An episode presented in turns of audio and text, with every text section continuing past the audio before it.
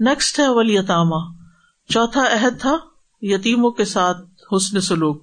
یتیم وہ ہوتا ہے جس کے بالغ ہونے سے پہلے اس کا باپ فوت ہو جائے، چاہے وہ لڑکا ہو یا لڑکی ہو یعنی جس کے والدین میں سے باپ فوت ہو جائے۔ کہا جاتا ہے کہ جانوروں میں سے جس کی ماں فوت ہو جائے، وہ یتیم ہوتا ہے اور انسانوں میں سے جس کا باپ فوت ہو جائے۔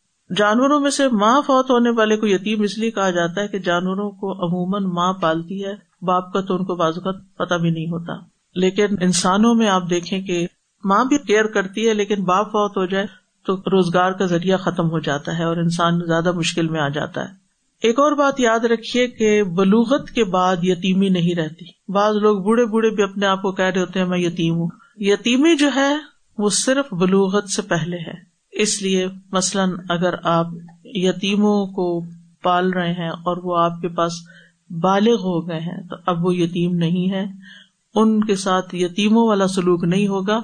ہاں اگر وہ ابھی خود کمانے کے قابل نہیں یا ابھی کسی منزل پہ نہیں پہنچے اور ان کی ضروریات ہے تو پھر وہ مسکین ہے ٹھیک ہے؟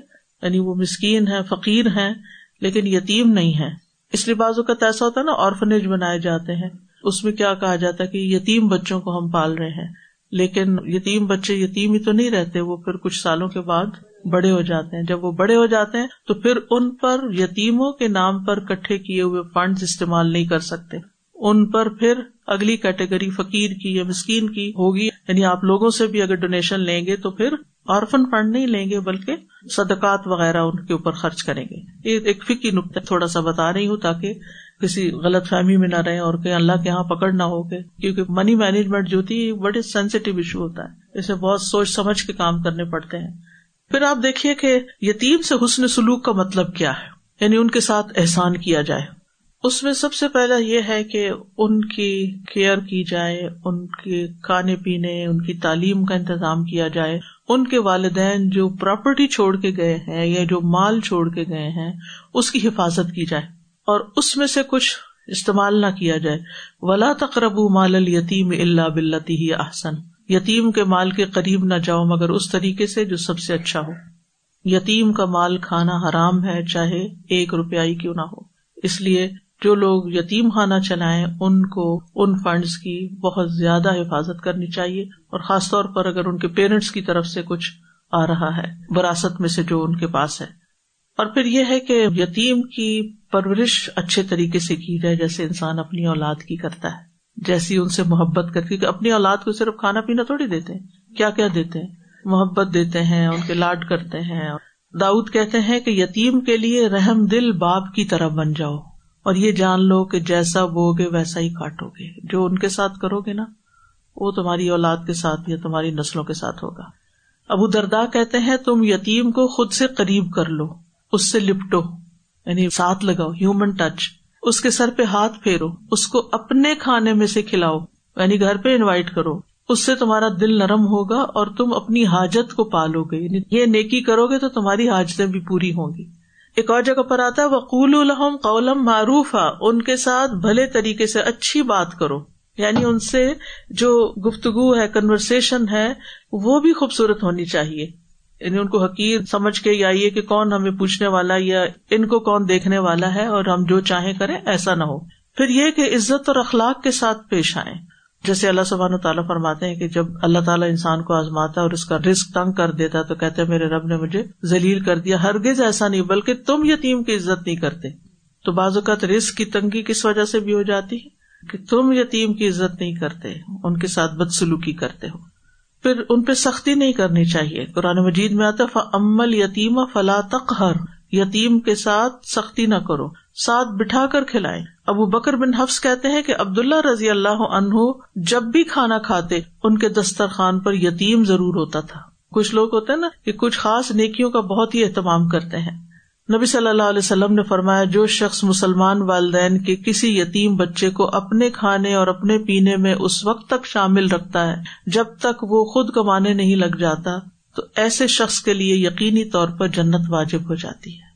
یعنی اس طرح پالے جیسے اپنے بچے کو پالتا ہے اور پھر اپنے کھانے میں۔ ایک تو یہ نا کہ لوگوں کے فنڈس کے اوپر پالنا اور ایک یہ ہے کہ اپنے ذات سے خرچ کرنا ان پر۔ اور پھر ان کو شفقت سے تعلیم دینا۔ عمر بن نبی سلمہ جو حضرت ابو سلمہ کے بیٹے تھے، ام سلمہ جو آپ کی وائف تھی ان کے بچے تھے، یہ یتیم تھے۔ وہ کہتے میں چھوٹے عمر میں نبی صلی اللہ علیہ وسلم کے یہاں زیر پرورش تھا یعنی جب میں یتیم تھا۔ کھاتے وقت برتن میں میرا ہاتھ چاروں طرف گھومتا، جیسے بچے کرتے ادھر سے کھا لیا، ادھر سے پکڑ تو رسول اللہ صلی اللہ علیہ وسلم نے مجھے فرمایا، بیٹے، کھاتے وقت بسم اللہ پڑھو، دائیں ہاتھ سے کھاؤ، اپنے آگے سے کھاؤ۔ یعنی ادب بھی سکھانا چاہیے۔ وہ کہتے اس کے بعد میں ہمیشہ اسی ہدایت کے مطابق عمل کرتا رہا۔ پھر آپ دیکھیے کہ صرف کھلانا پلانا، تعلیم دینا ہی کافی نہیں، بلکہ تربیت بڑی ضروری ہے ان کی۔ اور تربیت کے لیے پھر اگر وہ نماز نہیں پڑھتے تو جیسے اپنے بچے کے ساتھ آپ سختی کر سکتے ہیں تو اس کے ساتھ بھی کر سکتے ہیں۔ یعنی جیسا سلوک آپ اپنے بچے کے ساتھ تربیت کے لیے کرتے ہیں، وہ ان کے ساتھ بھی کیا جا سکتا ہے۔ اسی طرح یہ کہ یتیم کا مورائل جو ہے وہ اب کرنا چاہیے اور اس کو کانفیڈینس بھی دینا چاہیے۔ اس کو بڑے بڑے یتیموں کے حالات سنانے چاہیے۔ جیسے نبی صلی اللہ علیہ وسلم جب پیدا ہوئے تھے تو آپ کے والد تو اس سے پہلے ہی فوت ہو چکے۔ لیکن کیا ساری زندگی کبھی بھی نبی صلی اللہ علیہ وسلم کے کسی رویے سے یہ کبھی شکایت آپ کو سننے کو ملی کہ میں تو یتیم پیدا ہوا تھا؟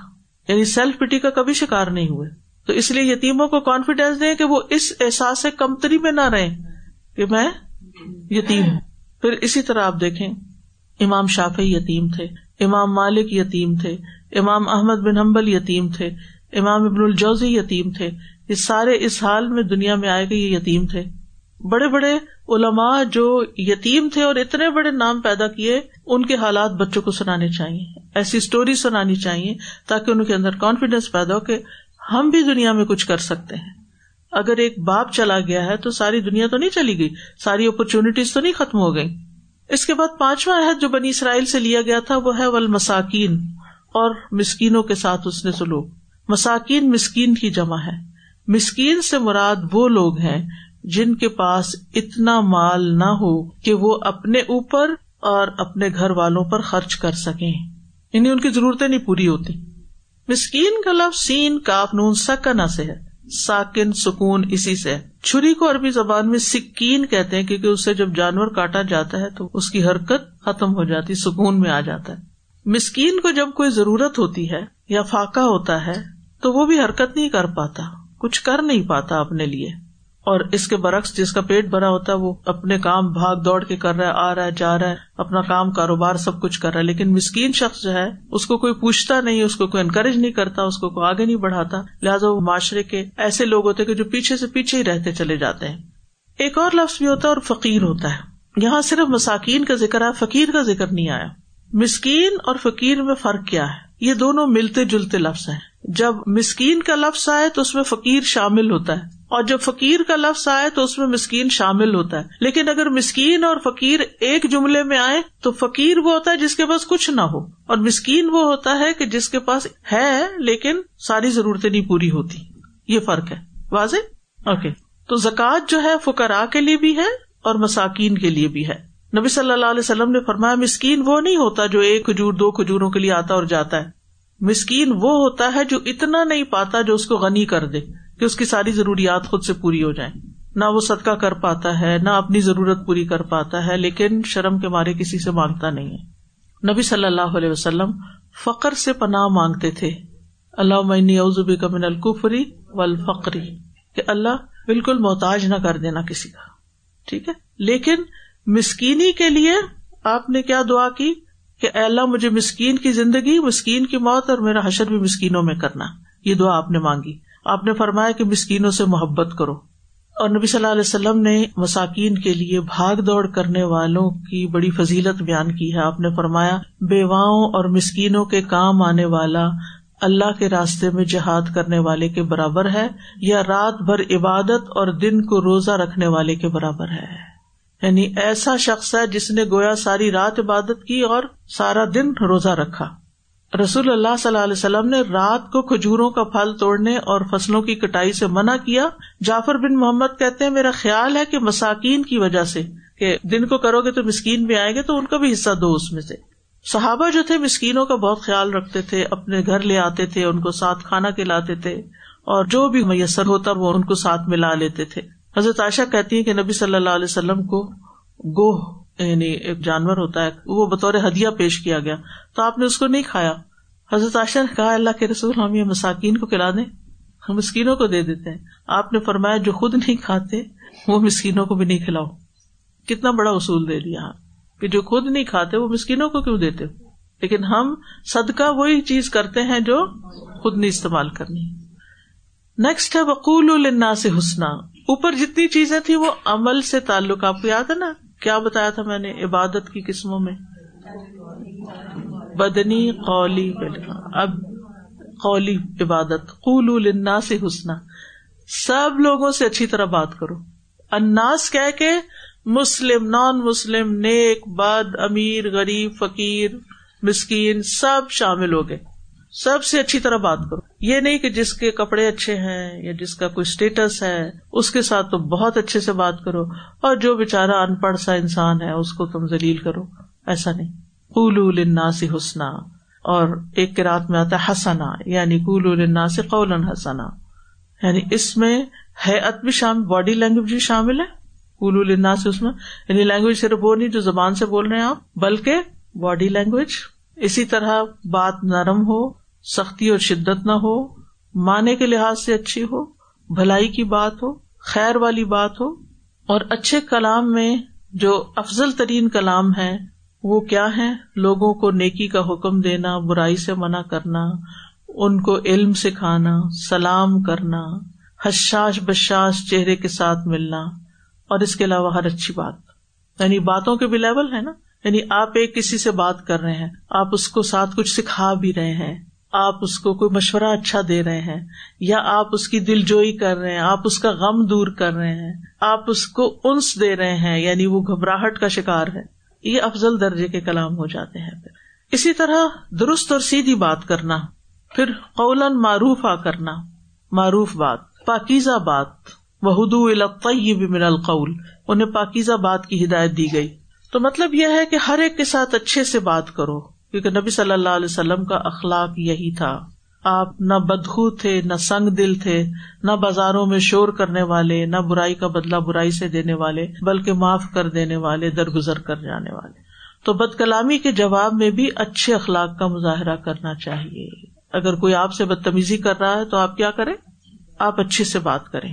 اور اگر کوئی شخص گناگار بھی ہے، بہت برا انسان ہے، لیکن آپ اس کے سطح پہ نہیں آئیں گے۔ آپ اچھے سے بات کریں۔ فرعون کی طرف جب موس علیہ السلام کو بھیجا گیا تو اللہ تعالیٰ نے کیا فرمایا؟ اولا لہو قول نرمی سے بات کرنا ہے۔ فرعون سے بھی نرمی سے بات کرنا، جو اتنا متکبر ہے۔ تو ہم عام طور پہ کیوں اچھی سے بات نہیں کرتے کچھ لوگوں سے؟ ان کے ساتھ ایسے ہی بولنا چاہیے بس۔ یہ اسی لینگویج کو سمجھتے ہیں۔ وہ جس کو بھی سمجھے، نہ سمجھے، آپ اپنے آپ کو بد اخلاق نہ بنائے اچھی گفتگو جو ہے، یہ ایمان کا حصہ ہے۔ نبی صلی اللہ علیہ وسلم نے فرمایا، جو اللہ اور آخرت کے دن پر ایمان رکھتا، اسے چاہیے کہ اچھی بات کرے ورنہ خاموش رہے۔ پھر یہ کہ اچھی گفتگو مغفرت کو واجب کرنے والا عمل ہے۔ نبی صلی اللہ علیہ وسلم نے فرمایا، سلام کو عام کرنا اچھا کلام کرنا ایسے اعمال ہے جو بخش کو واجب کر دیتے ہیں۔ یعنی آپ کی بخش ہو جائے گی اگر آپ کی زبان درست ہو گئی۔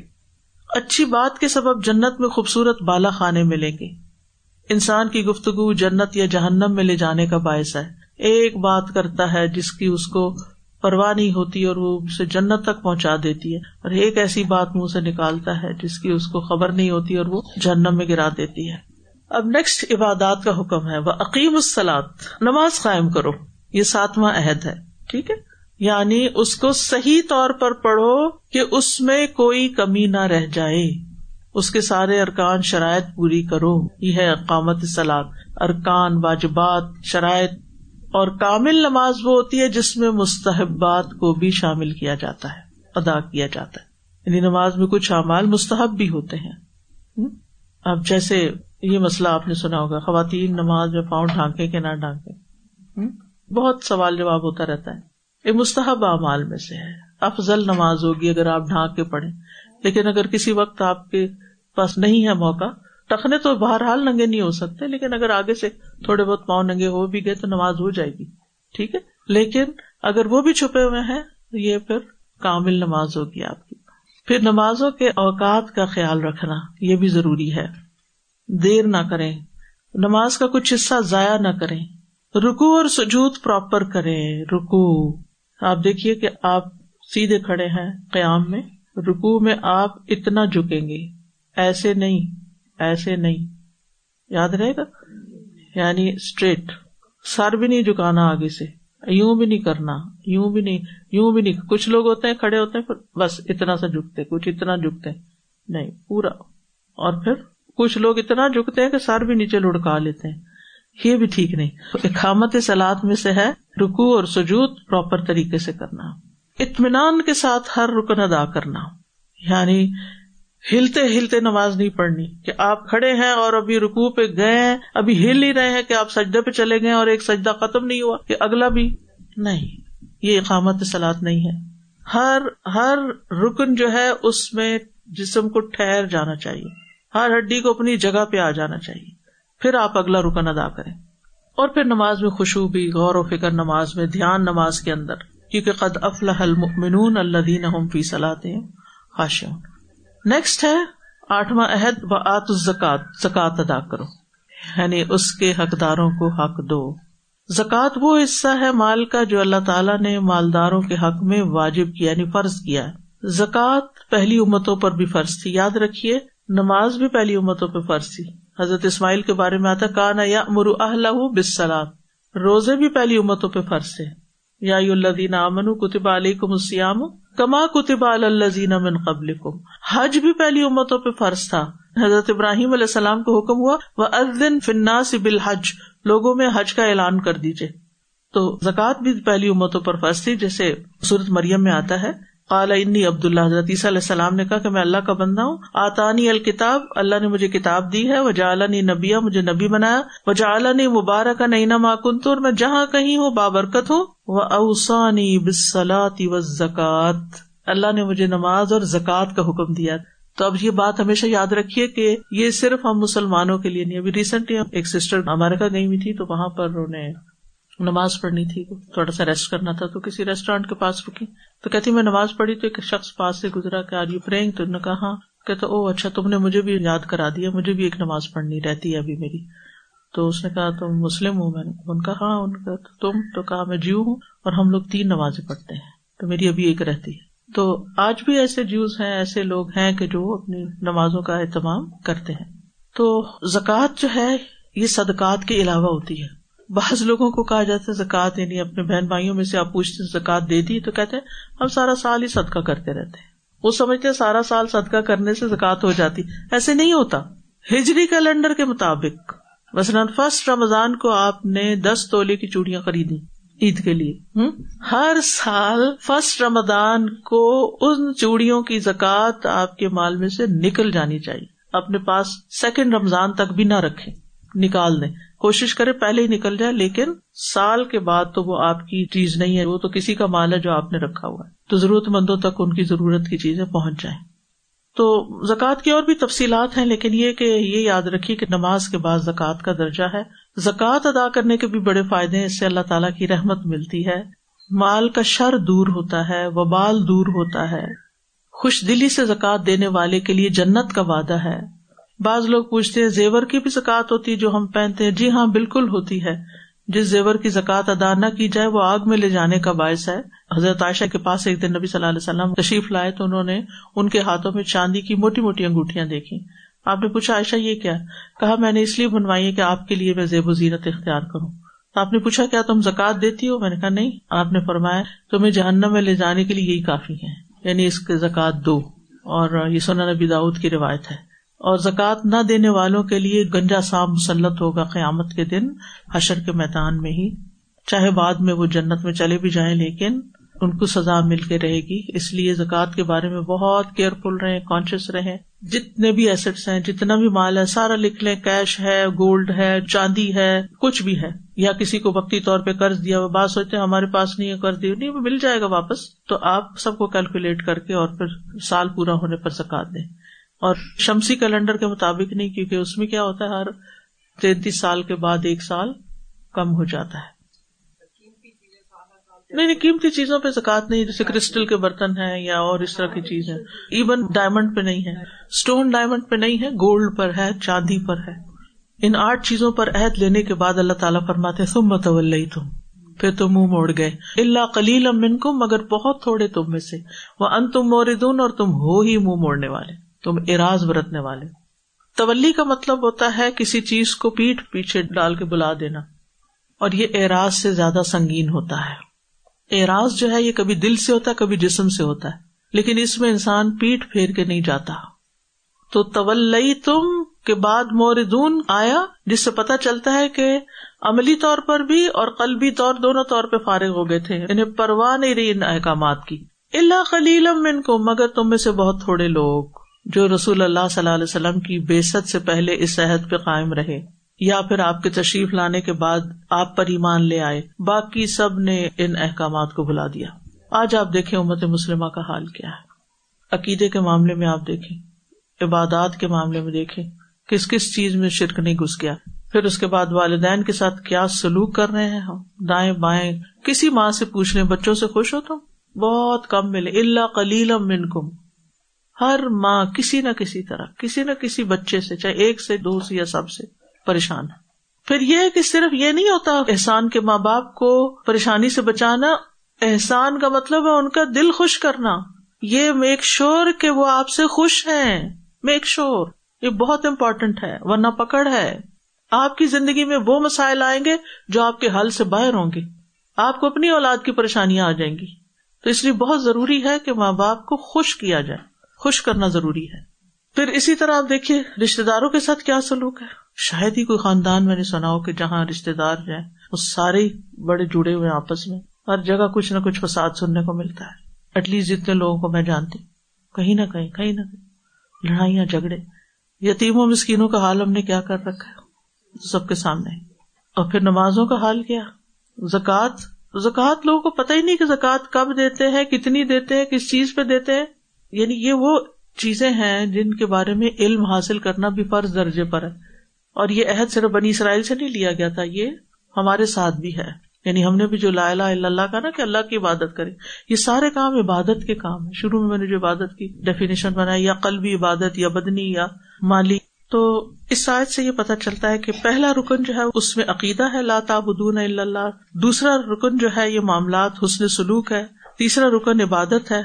تو دین میں جس شخص کا ایمان مضبوط ہوتا ہے، جس میں رب کی تعظیم ہوتی کہ رب کی خاطر یہ سارے کام ہوتے ہیں، تو اس انسان کا معاملہ انسانوں سے بھی اچھا ہو جاتا ہے، کیونکہ وہ بدلے کے طور پہ نہیں کرتا۔ وہ یہ دیکھتا ہے کہ یہ میرے رب کا حکم اس لیے مجھے کرنا ہے۔ وہ لوگوں کی شکل نہیں دیکھ رہا ہوتا، وہ دیکھتا ہے میرا رب مجھ سے کیا چاہتا ہے اس موقع پر۔ اور پھر اس کے بعد یہ ہے کہ باقی ساری مخلوق سے بھی، جو انسانوں کے ساتھ اچھا کر لیتا ہے پھر وہ باقی مخلوق سے بھی اچھا سلوک کر لیتا ہے۔ تو دین کی دو بنیادیں ہیں۔ نمبر ایک ہے کہ اللہ کی تعظیم ہو، اللہ کے حکم کو نہ ٹالا جائے۔ اور دوسری یہ کہ مخلوق پر، مخلوق چاہے انسان ہو، چاہے جانور ہو، چاہے کوئی بھی، اس کے ساتھ اس نے سلوک ہو۔ اور پھر یہ کہ غیر اللہ کی عبادت جائز نہیں۔ اور پھر یہ کہ رحم کے رشتوں کے ساتھ احسان واجب ہے، لازم ہے۔ اللہ نے پکا وعدہ لیا، چوائس کی بات نہیں ہے۔ یتیموں کے ساتھ احسان واجب ہے، مساکین کے ساتھ احسان کرنا واجب ہے۔ اور پھر لوگوں سے اچھی بات کرنا، اچھے سے بات کرو، بدتمیزی سے بات نہیں کرو، لڑائی جھگڑے نہیں کرو۔ چھوٹی چھوٹی باتوں پر لوگوں کی آواز اونچی ہونے لگتی ہے فوش گوئی کرنے لگتے گالیاں دینے لگتے ہیں، جھگڑنے لگتے ہیں، صبر نہیں کرتے، نمازوں کی پرواہ نہیں، زکوٰۃ کی پرواہ نہیں۔ تو یہاں یہود کی سرکشی بتا کر پھر ہمیں سبق سکھایا گیا ہے۔ اور اللہ تعالیٰ نے شروع کیا، یا بنی اسرائیل اسکرو نعمت اللہ رحمت اور یا بنی اسرائیل وہ اوفو بھی عہدی اوفی بیاہ دیکھو۔ تم میرے سے جو عہد کیا نا، اسے پورا کرو، تو پھر میں بھی تمہارے ساتھ جو وعدہ کیا جنت کا، پورا کروں گا۔ لیکن بنی اسرائیل میں سے کم لوگوں نے اس بات کو مانا۔ تو حضرت علیہ السلام نے نبی صلی اللہ علیہ وسلم سے کیا کہا تھا معراج کے موقع پر، کہ میں بنی اسرائیل کو دیکھ چکا ہوں۔ تمہاری امت اتنی نمازیں نہیں پڑھ سکے گی، ان کو کم کرواؤ۔